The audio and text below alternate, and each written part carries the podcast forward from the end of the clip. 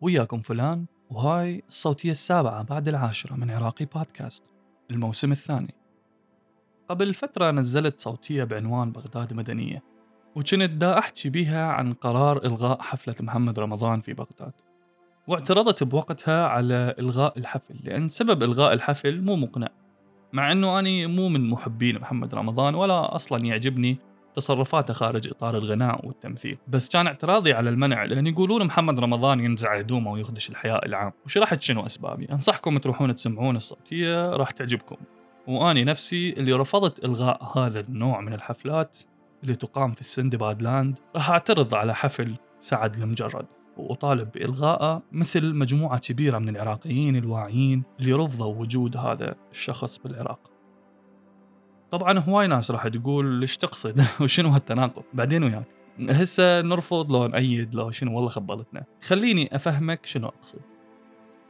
أكو فرق بين أنك تطلب أن يلغى هذا الحفل بس لأن حفل غنائي والناس دا تتونس بيه وبين أنك تطلب أن يلغى هذا الحفل لأن الشخص المغني هو سعد المجرد.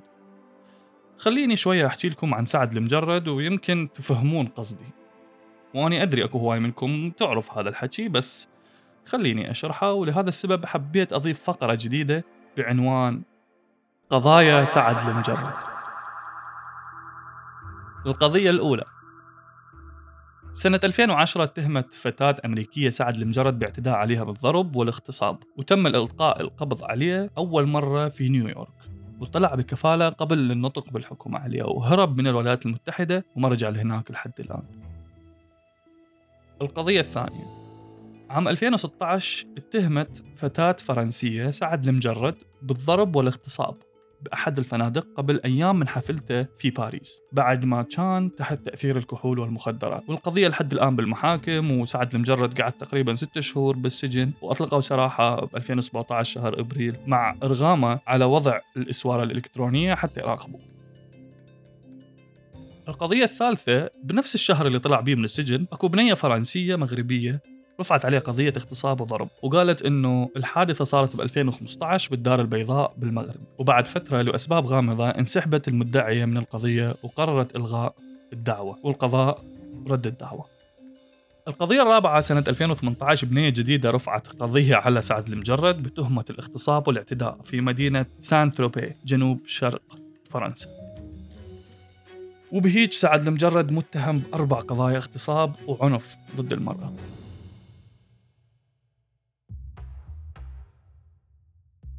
سنة 2020 مسرح مصري اسمه كايرو شو قرروا يحتفلون بالسنة الثانية من افتتاحهم وقرروا يجيبون منو يحيي الحفلة يا حزرك المغتصب سعد المجرد. وبمصر الدنيا انقلبت. طلعوا هاشتاج مش عايزين المجرد في مصر. وبالفعل بعد ضغوطات هواية على ال social media قررت كايرو شو إنها تلغي الحفل.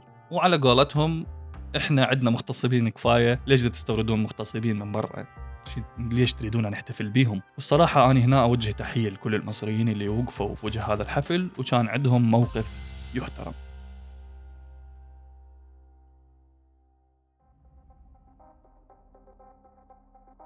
بالمقابل إدارة سندباد لاند قررت تدعو سعد المجرد حتى يحيي حفل الأسبوع الجاي وعلى غير المتوقع انطلقت حملة لرفض هذا الحفل من ناشطات عراقيات وهواي ناس شاركت بي. وأني من هذا المكان أدعم هاي الحملة قلبا وقالبا. بس للأسف أكو هواي ناس سوت حملة ضد هاي الحملة بالعراق والناس انقسمت قسمين. القسم الأول اللي يرحب بالمغتصب والقسم الثاني اللي دا يرفض هذا المغتصب. وإنك ترفض شخص مغتصب إنه يسوي حفله ببلدك هو حق عليك واحتراما لكل بنية تم اغتصابها من سعد أو من غيره. احتراما لضحايا قضايا الاغتصاب والاعتداء الجنسي بالعراق وبكل مكان بالعالم. دقيقة احتراما شنو؟ شلون تريدنا نحترم بنية تم اغتصابها وإحنا عندنا المادة 398 من قانون العقوبات اللي يعفي المغتصب من العقوبة القانونية في حال الزواج من الضحية، إحنا حتى القانون عندنا ما محترم ضحايا الاغتصاب، تريد إحنا نحترمهم بس تخيل إنك أنت تم اغتصابك يا عزيزي المستمع. أو تم اغتصابك أو اغتصاب أحد أنت تعرفيه أو اغتصاب أحد قريب عليك مثل أمك أو أبوك أو أختك أو أخوك أو جيرانك. وهذا المغتصب راح سوى حفلة وكل الناس راحت لهاي الحفلة ودفعت فلوس. وصورت ورقصت ومن هاي الأمور. شنو راح يكون إحساسك؟ هل راح تقول هاي حياتي الشخصية وقطع الأعناق ولا قطع الأرزاق ومن هذا الحكي مثل ما بعض الناس قالت لازم يكون عندك موقف إنساني. لأن اليوم راح تسمعني وبعدين تنساني. والضحية راح تقول إنه كل المجتمع كان ضدي ونساني والمغتصب طبيعي راح يتزوج من الضحية.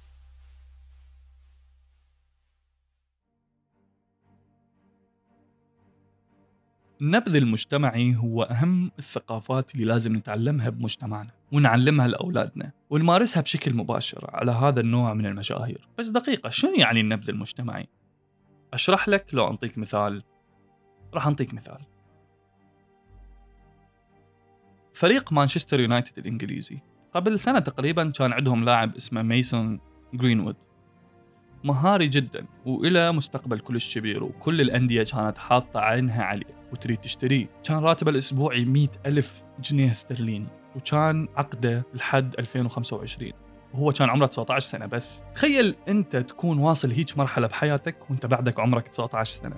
وبيوم من الأيام صديقة جرينوود نشرت صور وفيديوهات إلها دا تنضرب منه ويعتدي عليها. برأيك الناس شنو سوت؟ والنادي اللي هو ابنه شنو سوى؟ أول شيء منعوه من حضور التدريبات واستبعدوه من التشكيلة وشالوا التيشيرت ماله من على موقعهم اللي عليه اسمه ومتجرهم وطلبوا من الناس اللي عنده التيشيرت مال جرينوود يرجعه وراح يرجعوا لهم فلوسه أو ينطوهم تيشرت مال لاعب ثاني. تخيل كل هذا صار بأقل من أسبوع. بعدين ألقوا القبض عليه ودا يتحاكم. وطبعا احتمال يكون بريء ما أدري واحتمال يكون مذنب. بس هذا مثال على النبذ المجتمعي اللي لازم إحنا نتعلمه. لأن هاي أحسن طريقة نجرد بيها المجرم من شخصيته ومن شهرته. بهيج أي أحد ثاني راح يحسبها مئة مرة قبل لا يعتدي على أحد لأن راح يتوقع أنه لازم يواجه المجتمع وراح يخسر هاي المواجهة. بس للأسف بدال ما نجرد سعد المجرد من امتيازاته وشهرته سعد المجرد هو اللي جردنا من إنسانيتنا ومبادئنا. عندك مثلا قضية الأميرة هيا أو حاكم دبي الشيخ محمد بن راشد آل مكتوم اللي هربت منه الأميرة هيا إلى بريطانيا لأن كانت تخاف منه وكان يعامل العائلة بقسوة وطلبت حضانة أطفالها. خصوصا أنه محمد بن راشد خطف اثنين من بناته قبل هيجي اللي هم الشيخة لطيفة والشيخة شمسة ورجعهم دبي بوقتها القاضي قال إنه الشيخ محمد أظهر بشكل مستمر سلوك متجبر ومتسلط بالتعامل مع أسرته إذا تصرف أو عكس رغباته. وإنه كان يمارس العنف ضد الأميرة هيا. وخسر القضية بوقتها وخسر حضانة الطفلين ودفع الكفالة.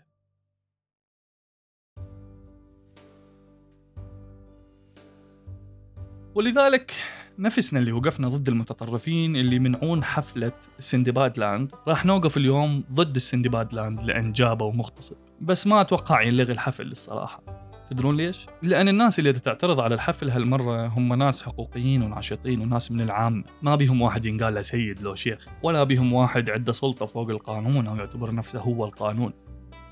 بس مع ذلك أنا سعيد بهاي الحركة وبهذا الوعي اللي موجود عند الناس واللي ينتشر. أتمنى نشوف تأثير هذا الوعي على الشارع العراقي بأسرع وقت. أنت إذا مارست النبذ المجتمعي على شخص مو معناها أنه ما يقدر يرجع لمكانته بس خلي يثبت براءته من التهم الموجهة إليه وأني أول واحد راح يروح لحفلته. لأن أكيد مو من العدل أنك تنبذ شخص بريء. ومثال على هذا قضية جوني ديب وأمبر هيرد. اللي أول ما طلعت أمبر وقالت إنه جوني ديب كان يضربها ويعتدي عليها كل الناس وقفت وياها. دقيقة أنت شكلك ما تعرف آه، قصة جوني ديب وأمبر هيرد. تريد أحكي لك إياها؟ راح أحكي لك إياها. بس إذا أنت تعرف القصة وما مهتم تقدر توقف هنا.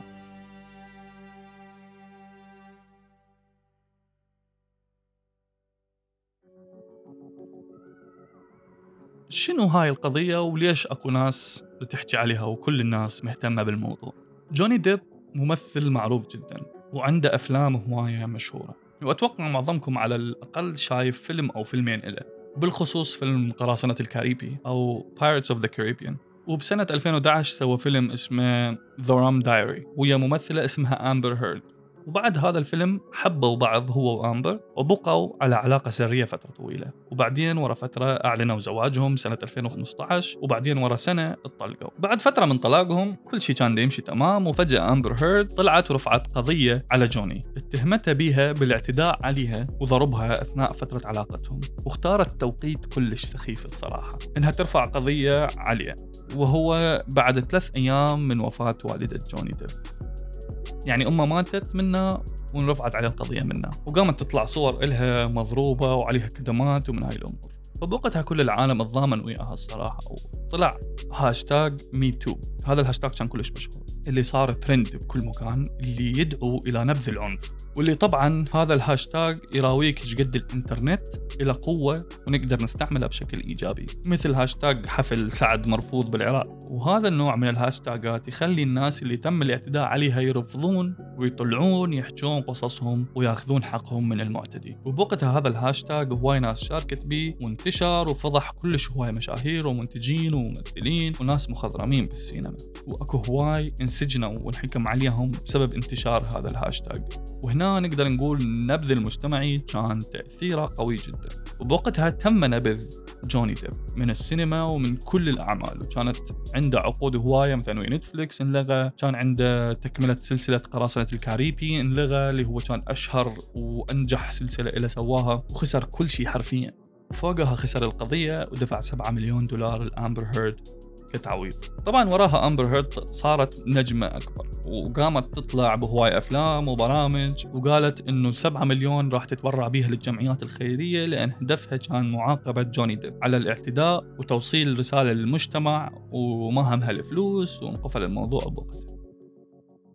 بعد فترة رجعت تحكي على جوني ديب بس آه، بشكل غير مباشر وعن العنف وهاي الأمور وفجأة لقينا جوني ديب رفع قضية تشويه سمعة وطلب 50 مليون دولار. كان أمبر سوت؟ رفعت عليه قضية وطلبت 100 مليون.